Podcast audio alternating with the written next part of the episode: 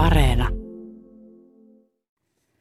Kulttuuri Ykkösessä keskustellaan tänään poliittisesta teatterista, kolmen tuoreen, suoraan tämän hetken yhteiskuntaan pureutuvan näytelmän voimalla. Yhdessä mies hakkaa sianruhoa, toisessa poliitikot horjuvat sokeina pimeässä, kolmannessa yliopistot, yliopistosta tulee panoptikon alati tarkkailtu vankila. Tervetuloa kuuntelemaan. Mukana keskustelussa ovat teatteriohjaajat Susanna Kuparinen, Juha Jokela ja Jussi Sorjanen. Minä olen Tuula Viitaniemi.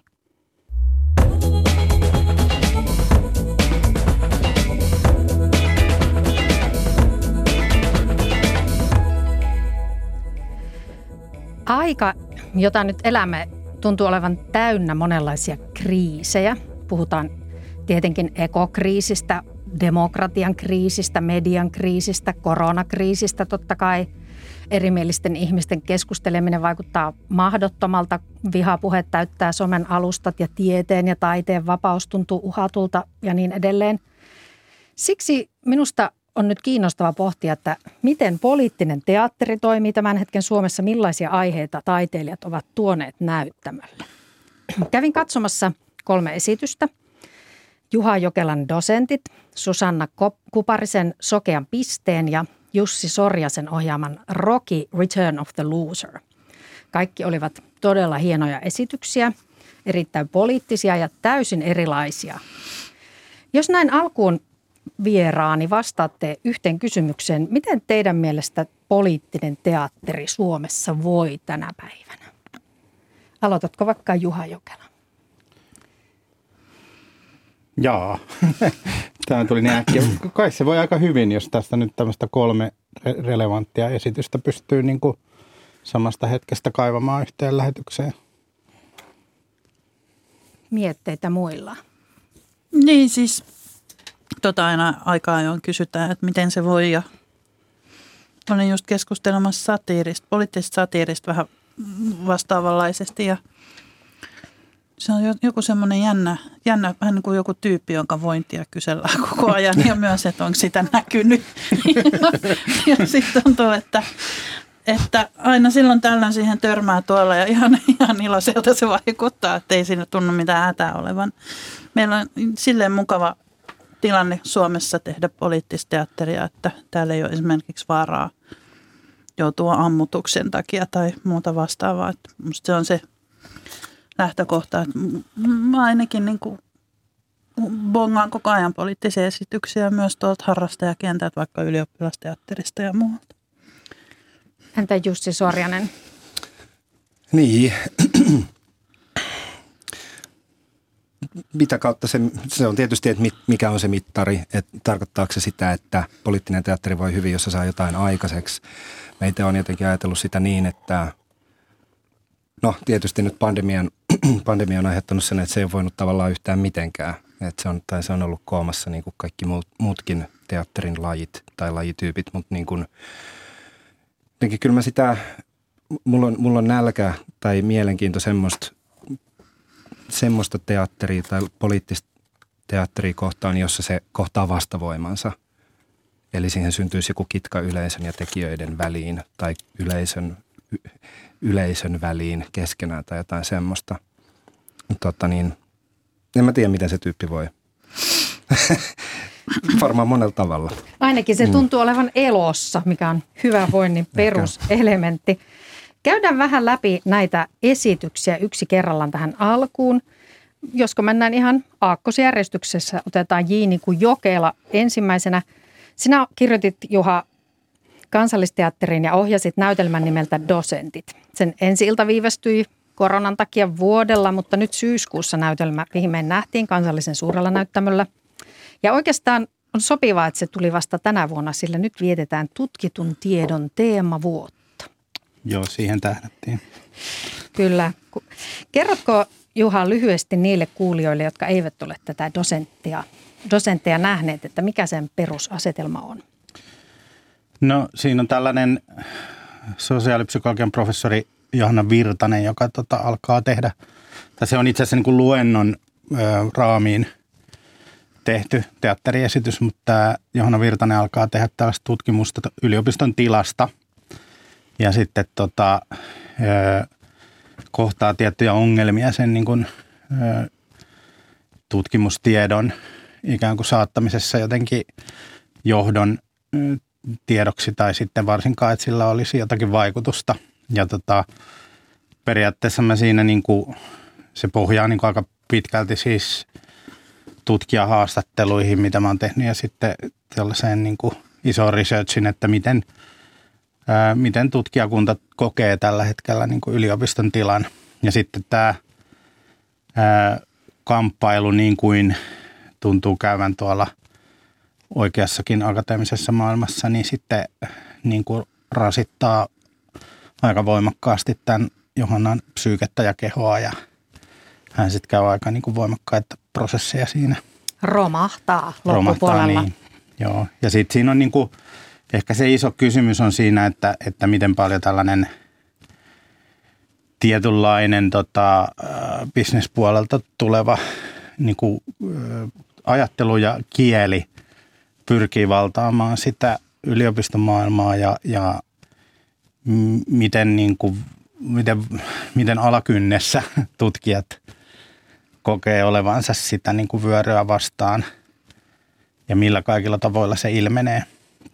Mutta se on myös sitten henkilökuva, että siinä on tämän Johannan niin kuin, ö, yksityiselämää ja, ja tällaista niin kuin, hänellä on, tota, hänellä on perhettä ja rakastettu ulkomailla ja sillä että se, se on niin kuin, ehkä mä sillä niin mietin itseäni tässä, kun on tämä poliittisen teatterin kehys, niin, niin tota, se, se on niin kuin sellainen, on vaikea niin kuin, tavallaan pistää sitä semmoiseksi niin kuin alamerkinnäksi, että poliittisen teatterin teki, että koen olevani niin tarinankertoja, joka, niin kuin, joka elää ajassa ja, ja, jossa, ja yrittää ajatella ja ajattelussa on tällaista vaaraa, että siinä on niin kuin poliittisuutta väistämättä.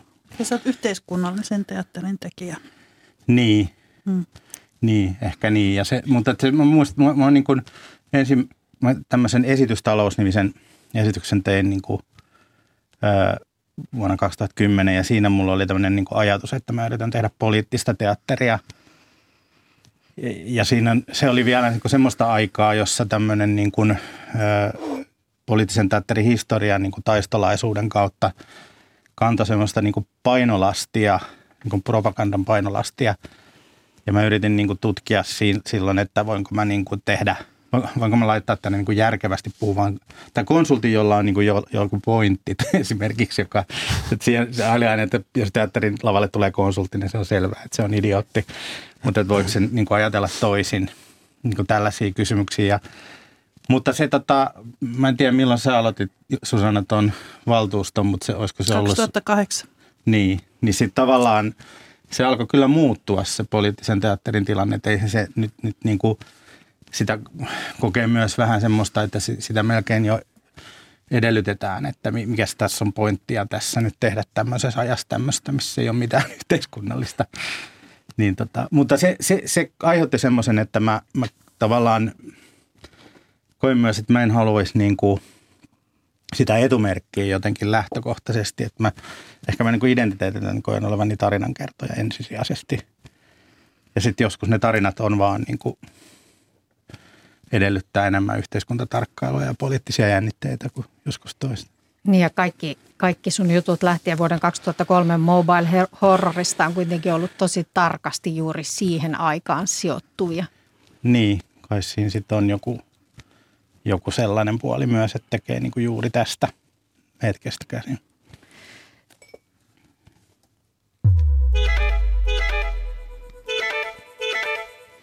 Otetaan sitten iltapäivän esityksistä toinen. Susanna Kuparinen, sinä olet tehnyt tällaista aivan suoran poliittista mm. teatteria jo pitkään. Niin kuin äsken mainittiin, dokumenttiteatterinäytelmä Valtuusto tuli ylioppilasteatterissa ensi iltaan 2008. Sen jälkeen eduskuntatrilogia. Ja nyt lokakuun alussa tuli kansallisteatterin Vallilla näyttämällä ensi iltaan tämä Helsingin kaupungin valtuuston päätöksentekoa ruotiva sokea piste, tuhon ja toivon karnevaali. Miksi juuri dokumenttiteatteri on sinun lajisi? Muuta et ilmeisesti ole ammattinäyttämällä tehnytkään. En ole tehnyt muuta. Se on varmaan se, että dokumentaarista materiaalista löytyy niin järjettömiä kuvioita, että niitä ei koskaan voisi itse keksiä. Ja jo, jotka siis ylittää jollain tavalla mielikuvituksen ja, ja oman todellisuuskäsityksen rajat. Että se on vaan yksinkertaisesti mun näkökulmasta liian kiinnostava materiaalia, että mä voisin ohittaa sen. Ja kerron tarinani niiden kautta. Öö, mulla ei ole itselläni mitään ongelmia tulla kutsutuksi vaikkapa poliittisen teatterin tekijäksi. Mulla ei ole siinä niin, niin sellaista hankauspistettä, vaikka toki on muakin niin kuin taistolaiseksi syytetty vaikkapa niin aikoina, kun mä olin vielä Voimalehdessä töissä. Ja siihen on ihan turha selittää, että mä en oikeastaan ollut edes syntynyt silloin, kun ne on täällä riehunut. Et, et sit siinä vaiheessa, kun mä rupesin tekemään näitä valtuustoja, sekin oli trilogia, niin mä olin jo niin paatunut siihen nimittelyyn, että, että mä ajattelin, että äh, ihan sama, että antaa mennä vaan. Ja, ja pyysin Kerkko Koskisen säveltämään niin, niin kuin kauniita lauluja niihin ja muuta ja mietin, että sitten se sisältö ratkaisee, että jos vaan sinnikkäästi pyrkii niin kuin piikittelemään kaikkia, niin kyllä se lopulta menee läpi, että ei tässä nyt olla niin kuin pelkästään jollain kommunistien asialla. Sokea.piste kuvaa sitä, miten Helsingissä hoidettiin lapsiin kohdistuva koulun ja kasvatuksen rahoitusta koronapandemian aikana. Muun muassa tätä, kerrotko jotenkin tiivistetysti, miten tämä käsikirjoitus ja tämä juttu syntyi? No siinä, se lähti oikeastaan niin kuin kahdesta asiasta. Ensimmäinen oli se ihmetys siitä, että miten tällaisena maailman aikana voidaan edes kuvitella, että on järkevää leikata lapsilta. Ja sitten myös se sitä seurannut keskustelu, joka siis edelleen jatkuu, jos tuntuu, että maalitolpat siirtyy koko ajan – et kun se, se niin kuin mitä Suomen hallituskin, mikä se selkeä ilmaistu tahtotila oli, oli on se, että lapsille lisätään tuntuvasti fyrkkaa. Ihan sen takia, että saadaan oppimisvajetta kurottua. Myös päiväkodit on ollut tosi vaikeassa tilanteessa jo ennen koronaa, saman koulut. Et sinne pitää siis, sitä pitää yliresurssoida. Mutta Helsinki teki niin, että Helsinki leikkasi. Ja nämä rahat, jotka oli tarkoitus käyttää siihen sen niin kuin nollatason päälle, joilla parannetaan nyt, niin kuin, että että parannetaan olosuhteita tuntuvasti, niin sitten nämä leikkaukset niin kuin ahmas ne rahat. Ja sitten sen jälkeen oikeastaan niin se keskustelu on pyörinyt siinä, että ollaanko saavutettu nollataso vai ei. Sen keskustelun pitäisi olla ihan eri kohdassa. Sen pitäisi olla siinä kohdassa, jossa puhutaan, että kuinka paljon lisää resursseja sinne tarvitaan niin kuin vuosikausiksi, että me saadaan ne lapset mukaan tähän meininkiin, ettei me tuhota niiden mahdollisuuksia hyvään elämään jo ennen kuin se on kunnolla edes alkanut. Tämä ihmetytti mua ja sitten mä halusin ruveta selvittää sitä, että mitä siellä on tapahtunut ja mitä, mitä tämä ajattelu siellä taustalla on ollut. No sitten toinen asia, joka ihmetytti mua oli, oli Helsingin demaripuolueen ja vihreiden käyttäytyminen. Ja tämä liittyy myös siihen, että kun mä oon ollut pitkään toimittaja, on edelleenkin toimittaja myös – niin tähän siis äh, julkisuuspeliin, mitä nämä puolueet kävi ja käy edelleen. Eli että, että jos niin kuin omat teot ja sitten ikään kuin faktisessa maailmassa olevat tosiasiat ei sovi yhteen, niin sitten muutetaan niitä faktisessa maailmassa olevia tosiasioita siihen omaan kertomukseen sopivaksi. Sehän on siis täysin trumpilaista politiikkaa. Ja mua hätkäydyttää se, että jossain Helsingin kaltaisessa kaupungissa niin kuin juuri nämä puolueet harjoittavat tällaista. Tosin siitä voi ehkä saada jotain niin kuin vihjaa jo siitä, että nimenomaan vihreä puolue lakkautti oman lehtensä. Että journalismi ei enää ikään kuin mahdu sen puolueen arvovalikkoon. Ja että siellä niin kuin koko keskeinen ydin on täynnä tällaisia viestintäosaajia. Mutta nyt täytyy sanoa, että ei ole hirveän hyvin osattu, koska jäitte kiinni. Ja niin kuin kyllä koko kaupunki nyt todennäköisesti tietää, että tämä ei mennyt niin kuin on väitetty. Ei tullut mitään lisärahoitusta. Tämä oli se ikään kuin viesti, mikä demareet ja vihreät lähti tämän päätöksen jälkeen, että lapsille on lisätty rahaa. Ja tämä on semmoinen asia, mitä edelleen yritetään mitätöidä, että no ehkä siinä vähän lähti jopo keulimaan, mutta tämä on vakava asia. Et ei, ei ihmisille voi valehdella tuollaisista päätöksistä. Ja se on se, minkä takia, niin kuin, minkä ehkä sitten kuitenkin niin kuin sysäs mut sen rajan yli, että miksi tuo esitys oli pakko tehdä. Että kyllä se on pakko jossain sanoa ja kertoa ja näyttää, että mitä todella tapahtui. koska me eletään kriittisiä aikoja.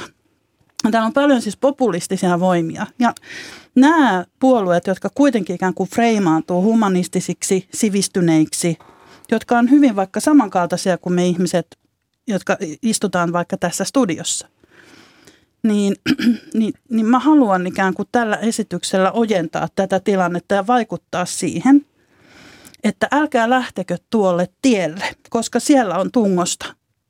Ja meille pitää jäädä jotain vaihtoehtoja, joihin me voidaan luottaa. Meille siis kansalaisille äänestäjille. No, tuo on tuhon tie. Pysähtykää, miettikää. Toimikaa paremmin, tehkää parempaa politiikkaa, jonka takana voitte seistä rehellisesti. No, niin. nämä oli nämä mun lähtökohdat tähän. Olen lukenut vähän esityksestä käytyä somekeskustelua ja yksi näytelmäsi roolihahmoista on entinen vihreä kuntapoliitikko Hannu Oskala. Mm. Oskala kertoi Twitterissä käyneensä katsomassa tämän näytelmän, josta hän monella tavalla piti. Oli muun muassa vaikuttunut siitä, että tuli oma itseään vastaan vessajonossa. Mutta hän esitti myös kritiikkiä ja esityksen jälkeen hän twiittasi esityksen, siis hän twiittasi tämmöisen pylväsdiagrammin, joka näyttää, että miten se kasvatuksen ja koulutuksen toimiala budjetti kasvaa joka mm. vuosi nytkin ja että miten tämä on mukaan leikkaamista. Mitä sanot siihen? Sanon siihen sen, että jos on nähnyt esityksen, niin tietää sen jälkeen aivan hyvin, että määrärahoja toki tulee lisää, ihan väistämättä.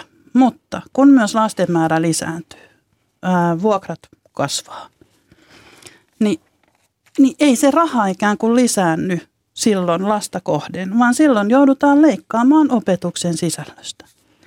Ja tämä on se, että tämän ei pitäisi olla epäselvää kenellekään, joka on nähnyt tuon esityksen. Me ollaan haastateltu suurin piirtein kaikki, jotka on ollut sitä asiaa ää, valmistelemassa ja jotka on ollut sitä keskeisesti päättämässä, siis ne, jotka on suostunut puhumaan. Ja että ei esimerkiksi silloinen pormestari Jan Vapaavuori haastattelussa missään vaiheessa sanoi, että no en mä itse asiassa mitään leikannut, vaan sanoi ihan suoraan, että vedin sen ei ihan näillä sanoilla, mutta ikään kuin viesti oli tämä, että vedin niin kuin ihan reilusti miinukselle sitä senkin takia, että sit neuvotteluissa aina ruinataan lisää rahaa. Ja, ja samoin niin kuin ikään kuin sen keskeisen viraston päälliköt, niin ei, ei, ne puhuu ihan suoraan siitä, että kyllä, että sinne lähti leikkauslistat ja ne on ollut siellä kaikissa käsittelyissä ja pöydillä. Että se päätöksenteko on ollut musta niin kuin täysin selkeää ja tämä on tällaista julkisuuspeliä.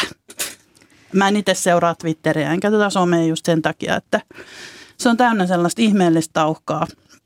Ja, ja sitten täytyy muistaa, että monet keskeiset poliitikot on, on niin kuin, ja sitten nämä politrukit, eli erilaiset erityisavustajat ja muut, että ne on siis viestintäalan ihmisiä. Ja niiden tarkoitus on viestiä mahdollisimman mukavia ja suopeita asioita itsensä ja edustamiensa tahojen kannalta.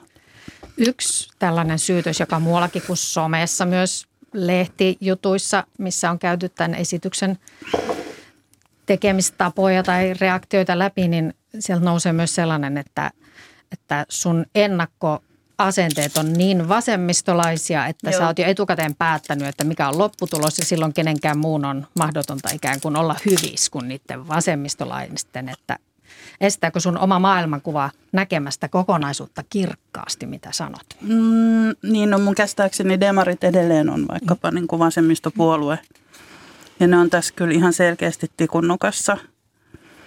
Että toi on tuommoinen aika yleinen syytös kanssa, mihin vähän väliä törmää, että sen sijaan, että jollain tavalla otetaan kantaa niihin sisältöihin, niin lähdetään ikään kuin maalailemaan jotain kummallisia olkiukkoja tekijöistä.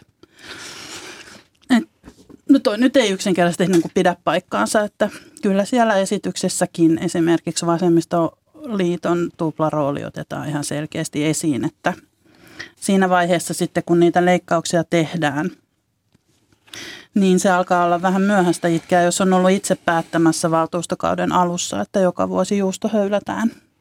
Mutta sitten me tarkastellaan aina työryhmän kanssa jokaista tapausta erikseen. Meillä on ollut myös kokoomussankareita, tässä tapauksessa musta niin kuin mikään yksittäinen puolue ei ole toiminut täysin oikein tai järkevästi, mutta siellä on yksittäisiä tekijöitä, yksittäisiä poliitikkoja esimerkiksi, jotka on mun mielestä syytä nostaa niin kuin myönteisessä valossa esiin. Ja jos joku heistä sattuu olemaan vasemmistoliittolainen, niin mä en oikein voi sille mitään.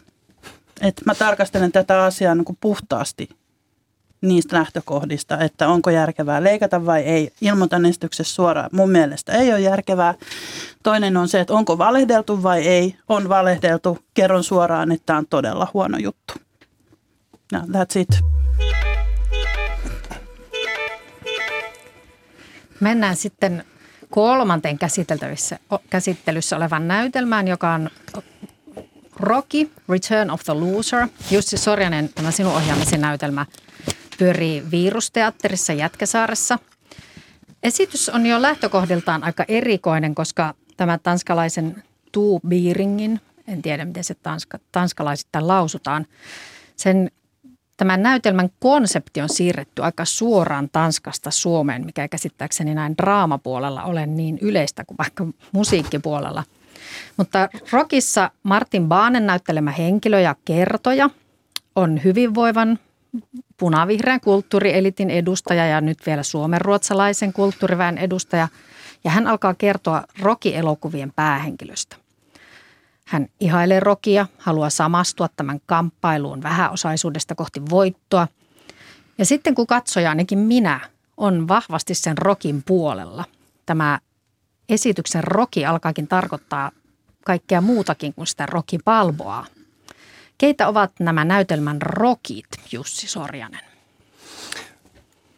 No aluksi ne samaistetaan losereihin ja tekstin tasolla puhutaan niin kuin white trashista ja, ja tota, ikään kuin altavastaajista ja voidaan niin kuin ajatella työttömistä ja äh, lukutaidottomista ja, jotka toki on sama asia, ähm, äh, dyslektikoista, niin kuin siis sillä tavalla ikään kuin du, tosi niin kuin työväen, työväenluokan äm, ihmisistä, alemman luokan ihmisistä – siis alemman tuloluokan ihmisistä ja sosioekonom- alemman sosioekonomisen luokan ihmisistä. Ja sitten siinä esityksen aikana niin tämä roki muuttuu kuvaamaan myös ää, niin kuin akateemisempaa porukkaa. Ja mun mielestä siinä kuvataan oikeasta populismin nousu ja sen akatemisoitumisen prosessi aika, aika silleen suoraan.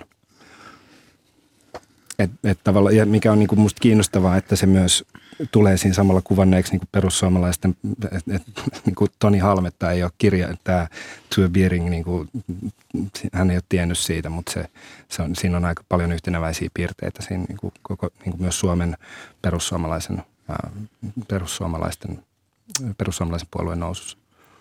Ja sitten miten päädytään niin kuin akateemisemmaksi ja se koko niin kuin, retoriikka muuttuu ja ja et, et, et mikä kytkös niin kuin katupartioilla alkaa niin kuin on ja sitten ne hylätään ja sitten aletaan olla niin kuin salonkikelpoisempia ja akateemisempia ja hyväksytympiä. Eli tanskalaisen tekijän analyysi omasta yhteiskunnasta aika hyvin osuu myös suomalaiseen kuvioihin. Joo, kyllä siinä on hämmentävän paljon samankaltaisuuksia. Miksi sä halusit tuoda tämän esityksen Helsinkiin?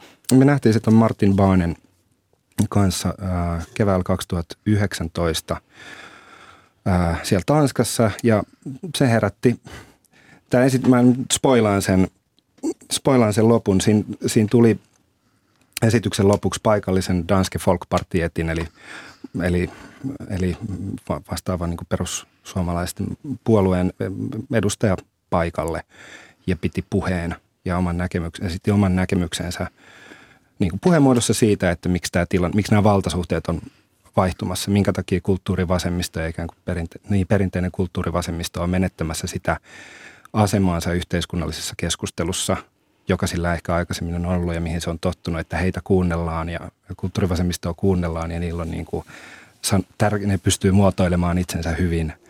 Ja, tota, ja ni, ni, niillä, on, niillä on paljon sananvaltaa – ja minkä takia ne on menettämässä sen ja minkä takia sitten oikeasta populismi eli, nämä, eli, eli rokit on ottanut sen tilan ja ottamassa sitä tilaa. Ja se analyysi, sen esityksen analyysi oli se, että ma, ma, mahtaako se olla niin, että eniten pelkäävät ne, joilla on eniten hävittävää. Ja ja tota, kulttuurivasemmistolla tämän analyysin mukaan on eniten hävittävää, jolloin siellä on myös paljon pelkoa ja ikään kuin saavutetuista eduista ei luovuta ja yritetään pitää niistä asemista kiinni. Ja tämä ihan jo se ele, että sinne tuli tämä poliitikko, jonka mä sitten ymmärsin sen, mitä se nyt kesti, 5-10 minuuttia se puhe, ei varmaan niin kauan, niin tajusin, että aha, että nyt tämä on niin kuin onko tämä on ilmeisesti niin kuin paikallinen Laura Huhtasaari nyt tässä tilassa. Ja sitten se myös alkoi niin kuin aistia siitä yleisön, tämän festivaali, teatterifestivaali yleisön reaktioista, että tässä on niin kuin joku poistu sieltä paikalta. Ja sitten se, se herätti tosi ristiriitaisia tunteita ja mä olin vielä sen jälkeen, Tämä olin semmoisessa seurueessa, jos käytiin niin voimakasta jälkikeskustelua siitä, että onko oikein, että tälle annetaan tilaa ää, tällaiselle henkilölle ja tällaiselle puolueelle niin kuin ylipäätään – ja se niin kuin emotionaalinen ja älyllinen ristiriita ja keskustelu, jonka se aiheutti, oli musta niin kiinnostavaa, että, että sitten kun Martin Baane pari, pari kuukautta vai olisiko ollut jopa puoli vuotta myöhemmin sanoi, että hän haluaisi tuoda tämän Suomeen ja me tehtäessä, niin, niin tota, olin samaa mieltä se, ei, niin kuin se esitys ei, se mikä siinä oli mulle poikkeuksellista, että se ei paketoinut sitä omaa viestiään, antanut, niin asetellut ky, ristiriitaisia kysymyksiä ja sitten sulkenut niitä ja antanut niitä, että tässä on tässä teille yleisölle niin kuin paketissa se, mitä mieltä me ollaan, vaan se jotenkin jätti ne kaikki, se niin kuin tuppasi sen koko shaiban me, meidän yleisön niin kuin ratkaistavaksi, että mit, mitä, minkä kannan tähän otan tähän koko asiaan itselle katsomassa sen rokin terävin anti oli varmaan juuri tuo, mitä tuossa kuvasit. Että se hämmennys ja ristiriita, minkä kourissa sieltä poistui ja että se nosti peiliä vahvasti sen eliitin kasvojen eteen. Ja tietysti olen minäkin kulttuuritoimittajana sitä osa kulttuurielittiä ja Rokissa kannetaan huolta siitä, että näiden eri tavalla ajattelevien ihmisten on koko ajan vaikeampi keskustella keskenään. Ja siihen se jotenkin osui tämä, että tämä perussuomalaisten poliitikko, joka nyt teidän esityksessä tulee pitämään puhetta, niin myös en ole sellaista puhetta aikaisemmin kuullut. Ja se oli mahtavaa olla sen hämmennyksen kanssa siellä, että sinä itse olet sanonut toisessa haastattelussa, että kulttuurivasemmiston itsereflektion puute luo äärioikeistolle tilaa kasvaa edelleen. Kärsiikö siis sinusta kulttuurieliitti tällaisesta kyvyttömyydestä itsereflektioon? No kyllä, kyllä se mun mielestä ainakin, ainakin mä tunnistan tuon väitteen. En mä nyt voi sanoa, että se kokonaisuudessaan kärsii, mutta mä oon kaivannut vähän semmoista keskustelua. No mun mielestä on niin kuin ihan yksi yhteen mun omien havaintojen kanssa, että jos ajattelee vaikka tätä Helsingin koulutusleikkauskeskustelua, niin sehän on nimenomaan punavihreitä eliittejä, joka sitäkin on ollut siellä hääräämässä – että se joku semmoinen niin kollektiivinen siirtyminen keskustaan ja sit sitä kautta myös niin kuin hyvinkin oikeistolaisten voimien ää, palkollisiksi. Että kokoomus on tietenkin esimerkiksi tällaista leikkauspolitiikkaa ensisijassa haluaa, mutta sitten ikään kuin vihreät ja demarit lähtee siihen mukaan ja myös vasemmistoliitto aina so, sopimalla, että juusto höylätään taas seuraavat neljä vuotta. Niin se tuottaa sellaisen kummallisen tilan, että, että jos ei nyt suoraan niin kuin voi ajatella, että jengi, jotka on aiemmin äänestänyt vaikka demareita tai vihreitä, että ne, niitä valuisi johonkin niin kuin perussuomalaisten laariin. Mutta se kyllä ehkä passivoi. Että et sitten kun kaikki on sitä sellaista hähmästä konsensusta, jossa tehdään asioita, jotka, jotka niin satuttaa ihmisiä, mutta niistä ei oikein haluta keskustella, niin se passivoi. Ja silloin aina kun joku, jotkut tietyt niin kuin ryhmät alkaa jäädä sinne reunoille, niin joku täyttää sen tilan. Ja kuka se on? Ja se on, ne on usein ne käärmeöljykauppiaat, jotka tulee sanoa, että antakaa kun me hoidetaan asiat, niin täällä ei yksikään lapsi kärsi. Ja, mutta tässä on pari tällaista reunaehtoa ja se on se, että me ei haluta tänne niin kuin ketään, jotka on yhtään erilaisia kuin me esimerkiksi. Hmm. Ja sitten ihmiset laittaa priorisoimaan. Tällä tavalla Unkarissa nousi äärioikeistovaltaa. Että siellä niin kuin se punavihreä eliitti, koko se liberaali eliitti, ei se ole pelkästään punavihreitä, myös ikään kuin tällaisia niin kuin sosiaalireformisti oikeastaan, niin jätti siellä niin kuin haavoittavat ryhmät aika lailla niin kuin yksin. Ja se hyvinvointi valu sille urbaanille jengille, sille elitille. Ja että jossain vaiheessa niin kuin ihmisen rupeaa, että niitä, se niiden oma elämänpiiri alkaa hapertua. Ja, ja se on myös niin kuin se, se, sattuu niin kuin oikeudenmukaisuuden tunteeseen. Ja, se, ja silloin niin kuin, että se avaa kaistoja näille tyypeille, jotka antaa lupauksia, joita niillä ei ole todennäköisesti aikomustakaan toteuttaa. Et lopulta niin kuin tuommoinen tommonen niin kuin nitkuilu ja vetkuilu, niin sitten siinä ammutaan niin kuin omaan jalkaan kaikkein pahiten. No, esimerkiksi tämä rokinäytelmä on yksi yritys havahduttaa siihen, että näiden poteroiden syventyminen ja keskustelun mahdottomuus ei kyllä palvele kenenkään etua ja että jokaisen pitäisi tehdä jotenkin töitä, että keskusteluyhteys säilyisi, eikö vain? Joo, ja sitten sen pitää nimenomaan, sen pitää loppua siihen, että sinne tulee ihminen, joka ei kuulu siihen kulttuurivasemmistolaiseen ryhmään. Koska se muuten jäisi teoreettiseksi se kokemus. Se nimenomaan, musta se niin kuin provosoivin asia ei välttämättä ole se puhe ja sen sisältö, mitä tämä ihminen meidän tota, esityksessä ää, Vantaan kunnanvaltuutettu Erika Weltheim. Äm, mitä hän sanoi, se on tavallaan toinen asia. Mutta jos se tieto, että nyt tuohon näyttämälle käveli perussuomalaisen puolueen jäsen tälle niin kuin näyttämölle, joka perinteisesti, tai niin kuin ylipäätään ehkä kaikki näyttämöt niin kuin jollain tavalla mielletään va, niin kuin vasemmistolaisiksi, jos ne jollain tavalla, sekin on sitten eri asia, että onko näin todella.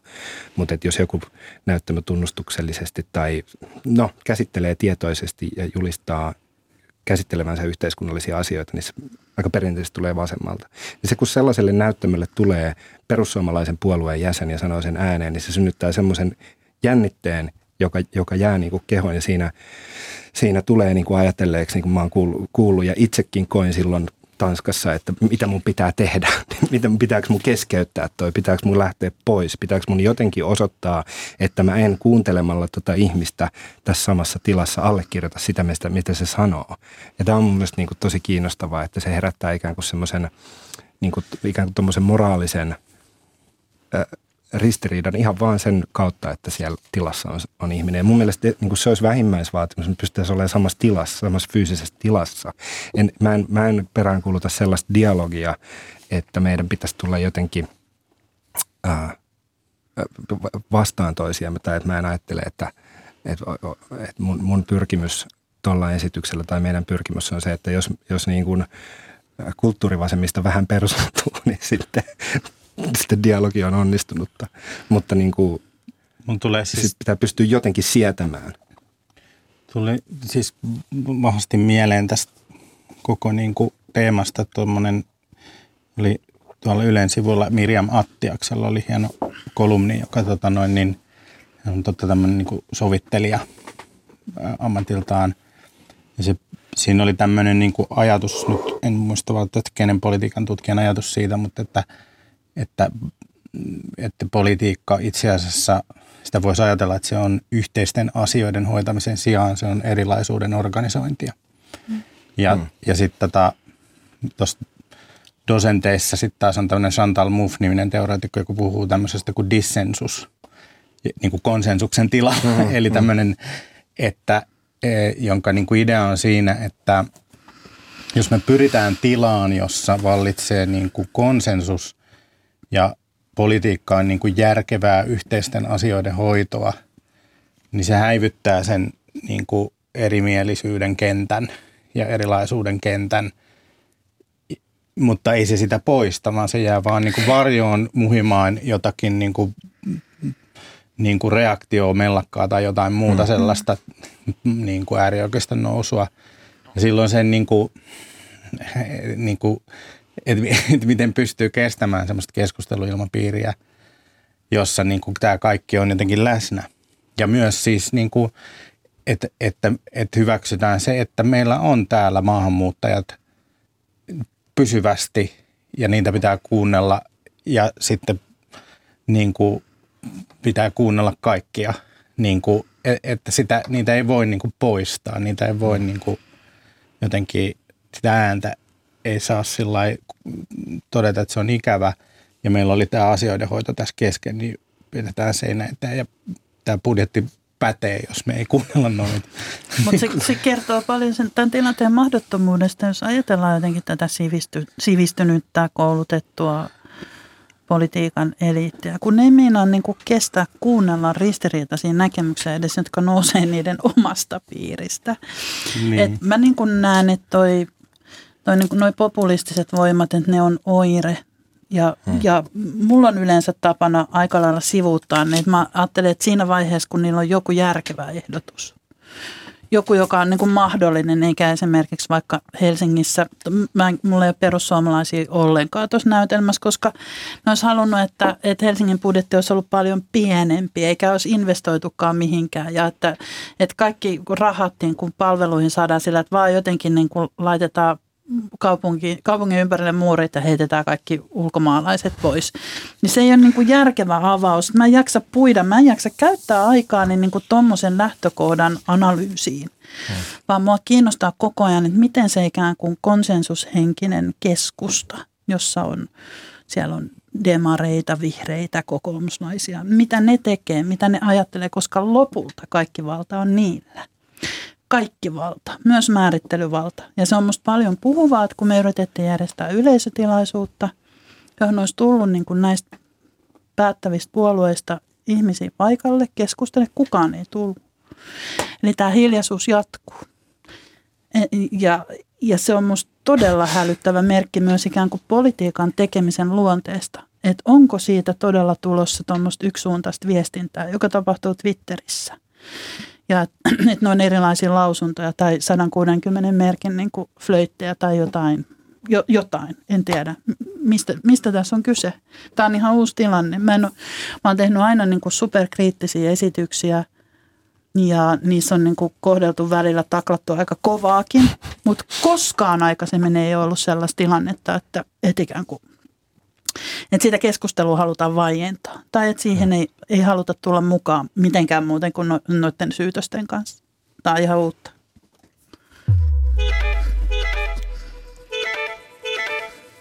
Tämä on Kulttuuri Ykkönen, jossa aiheena on tänään poliittinen teatteri.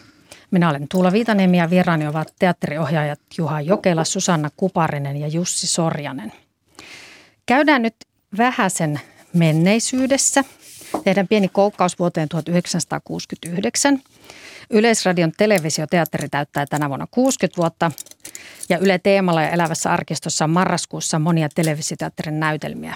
Ja yksi niistä on nimeltään Nyt, jota on sanottu muun muassa televisioteatterin paksuimmaksi provokaatioksi. Se, on, se näytetään nyt Teemalla 4. marraskuuta.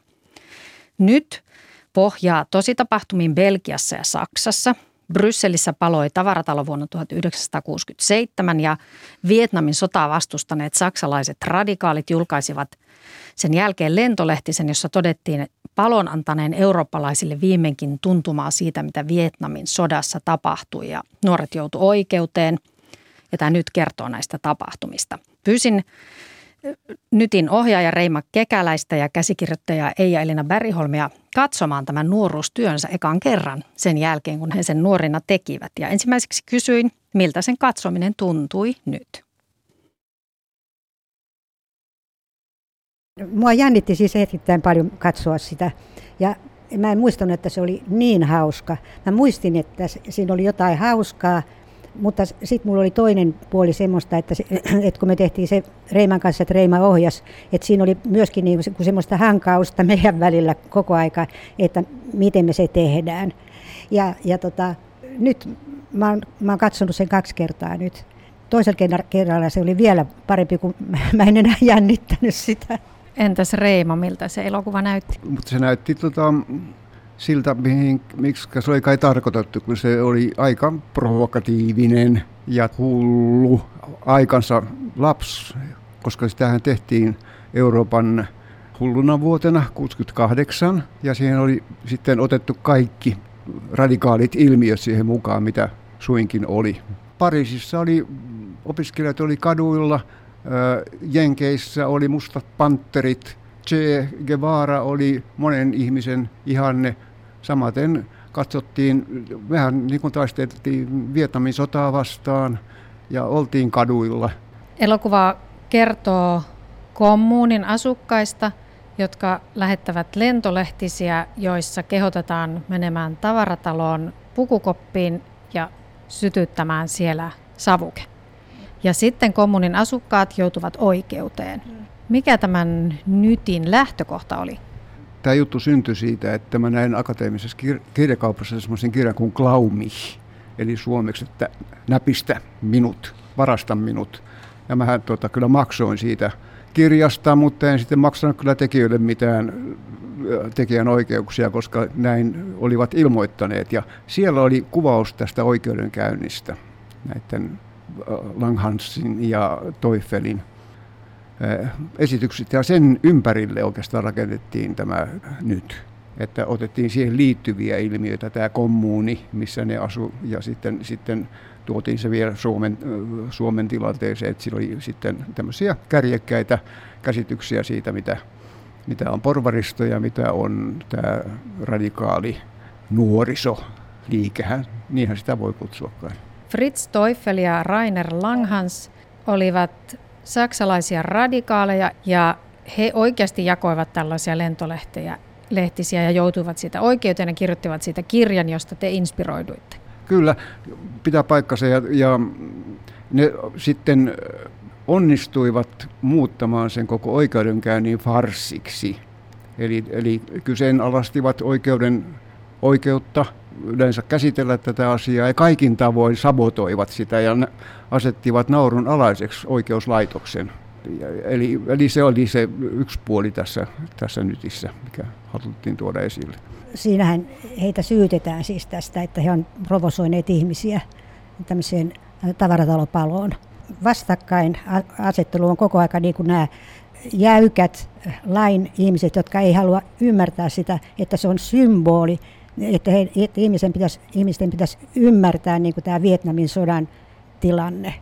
Ja tämä on se lähtökohta. Siitä ne sitten tappelee, kumpikaan oikein, oikein ei ymmärrä toisiaan.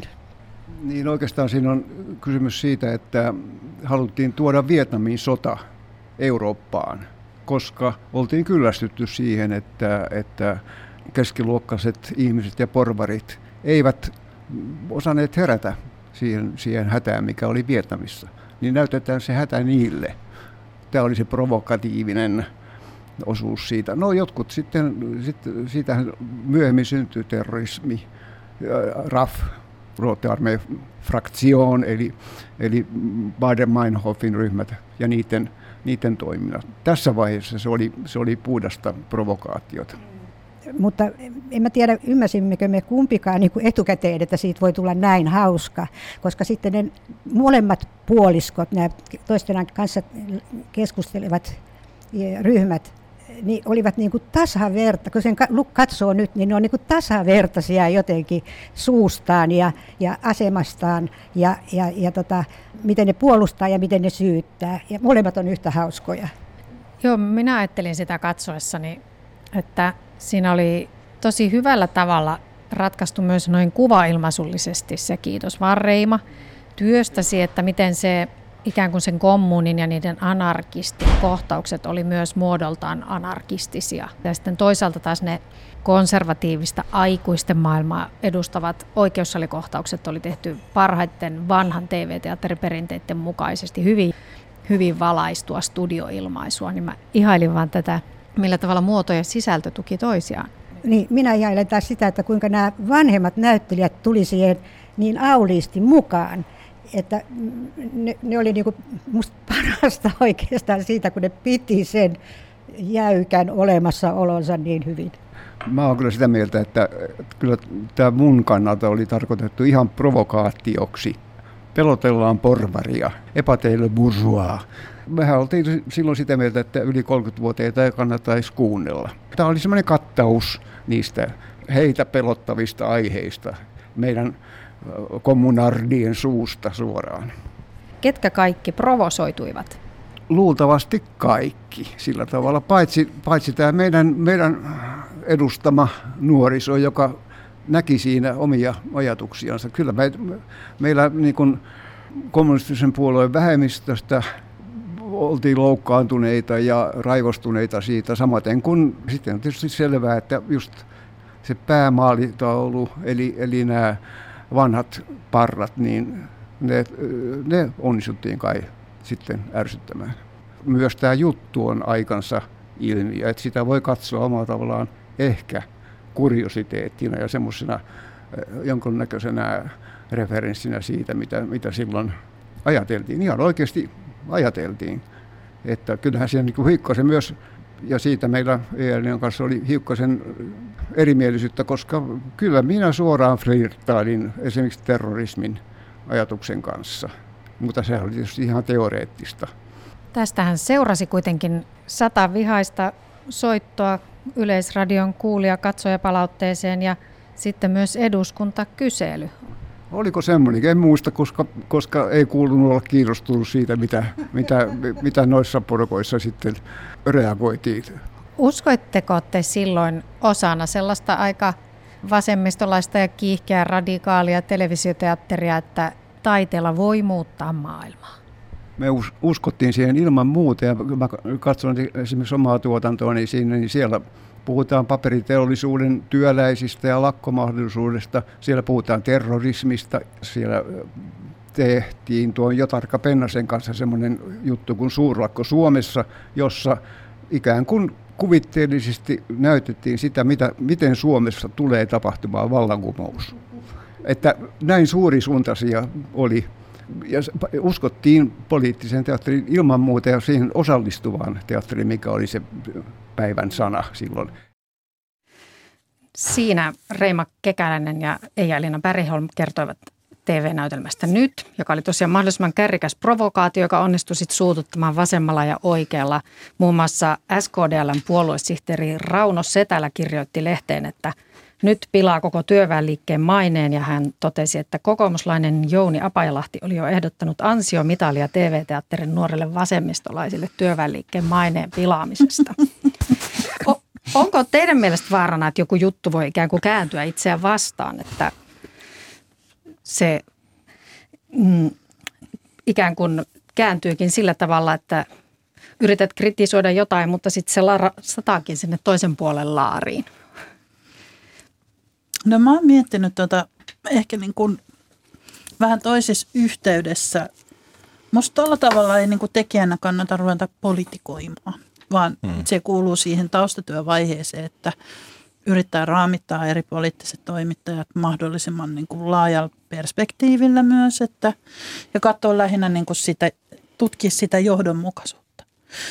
Mutta sitä mä oon miettinyt, kun mä oon pitkään suunnitellut media-aiheisen esityksen tekemistä että kun media on jatkuvien hyökkäysten kohteena mm, ympäri länttä, että miten tehdä se sillä tavalla taiten, että ei niin kuin, että ikään kuin saa sen kritiikin osumaan maaliin niissä kohden, kun omasta mielestä median toiminta on epätyydyttävää, mutta niin, ettei anna kiviä sellaisiin käsiin, jotka joka mm. tapauksessa niin kuin tekee niitä hyökkäyksiä, oli syytä tai ei. Ja toi on semmoinen niin kuin iso kysymys. Mun mielestä aika monenkin instituution kohdalla tällä hetkellä. Heräskö jotain ajatuksia tuon äskeisen haastattelun pohjalta, Jussi tai Juha? Mä jäin miettimään tätä sun edellistä kysymystä, että, että voiko kääntyä niin kuin päinvastaiseksi, niin mä epäilen, että ei välttämättä, että siis niin kuin – ja on se varmasti mahdollista, jos nyt ajattelin, miten itselläni joku toimii sillä että jos mulle kovasti yritetään tyrkyttää jotain näkökulmaa jostain esityksestä, vaikka se olisi sitä samakin mieltä, niin, niin se saattaa niin tulla sellainen torjunta, mutta emme sitten mene kotiin sillä, että joo, että nyt mä en kannata enää tätä asiaa, koska toi teki ton esityksen. Ja niin, niin, se saattaa kääntyä sitten esitystä itseään vastaan, ei välttämättä sitä mm. Niin. aihetta tai itse asiaa. Että kyllä paljon mun mielestä niin voi tapahtua niin, että No esimerkkinä vaikka se, että muutama vuosi sitten tosi isona keskustella oli niin kuin raiskauskulttuuri ja sen esittäminen näyttämällä, niin silloin tota, niin kuin monet varmaan oli kuvitelleet tehneensä esityksiä, jossa niin kuin näytetään, että miten kauhea tämä mm. raiskaus on, niin kuin näyttämällä se raiskaus. Eli tavallaan lisäämällä sen, asia, sen asian, nä, näyttämällä sen asian ja toteuttamalla sen asian, niin väitetään, että se kritisoi sitä. Vaikka Niin se varma- estetisoi Vaikka sen. se estetisoi Niin. sen Kyllä. ja vähän rankistelee Joo. se niin kuin antaa kiksejä tekijöille, että kyllä mä, niin kuin, tämä on tosi rankkaa. Niin kuin tollasta varmaan tapahtuu tosi paljon, mutta en mä, en mä usko, että se kääntyy sit itse sitä asiaa vastaan, vaan se vaan tyhmentää vähän sitä tekijää ja esitystä. Mutta kuulostaa siltä, että tekijöiden kannattaisi olla hyvin tarkkana, niin kuin Susannakin äsken sanoit, että ei sorru ennakko-oletuksiin tai puolueellisuuteen. Et Niin, eli siis lähinnä se, että, että, että jos sortuu, niin sitten tietää tekevänsä niin. Mä Nyt tämä tietenkin tämä on ehkä vähän ristiriitainen, mutta, mutta et kyllä mun mielestä, sanotaan niin, että sinä päivänä kun lopettaa näyttämöllä kärjistämisen sen takia, että siitä voi tulla väärä viesti jonnekin, niin itse asiassa silloin sortuu siihen, mitä vaikkapa tällä hetkellä monipoliittinen puolue tai toimija tekee. Että vähän pehmennellään tätä ja itse asiassa korostaa vain näitä kivoja juttuja. Ei puhuta näistä kurjista jutuista, ettei ihmisiä harmita. Että et kyllä se niinku vapaus pitää olla kärjistää, mutta se on semmoista, se vaatii niinku hyvää taustatyötä, että tietää, että missä kohdassa niin voi tehdä ilman, että se kokonaisuus vääristyy. Tämä on niinku hankala, tästä on hankala tehdä sellaista yleistä dogmia, koska se on niin tapauskohtaista ja teoskohtaista. Nyt meillä on aika ikävä kyllä loppumassa. Ja nyt en voi antaa edes viimeistä loppukommenttia. Olen pahoillani. Keskustelu jatkuu tämän studio ulkopuolella. Kiitos vierailusta Kulttuuri Ykkösessä. Jussi Sorjanen, Juha Jokela ja Susanna Kuparinen. Tämä jäi aivan kesken, mutta arvasin sen kyllä. Ohjelman tuotti Olli Kangassalo ja lasin takana äänitarkkailijana teki hommia Juha Jelm. Käsikirjoituksen kanssa minua auttoi Janne Palkisto. Minä olen Tuula Viitanimi. Huomenna on Kulttuuri Ykkösen kisastudio, jonka ruorissa on Pia-Maria Lehtola. Siellä puhutaan muun muassa Afrikan tähtipelin synnyttämästä kohusta, kirjailija Miki Liukkosen tuoreen romaanin kritiikistä syntyneestä polemiikista ja vanhojen tavaroiden korjaamisesta. Inspiroivaa loppuviikkoa kaikille.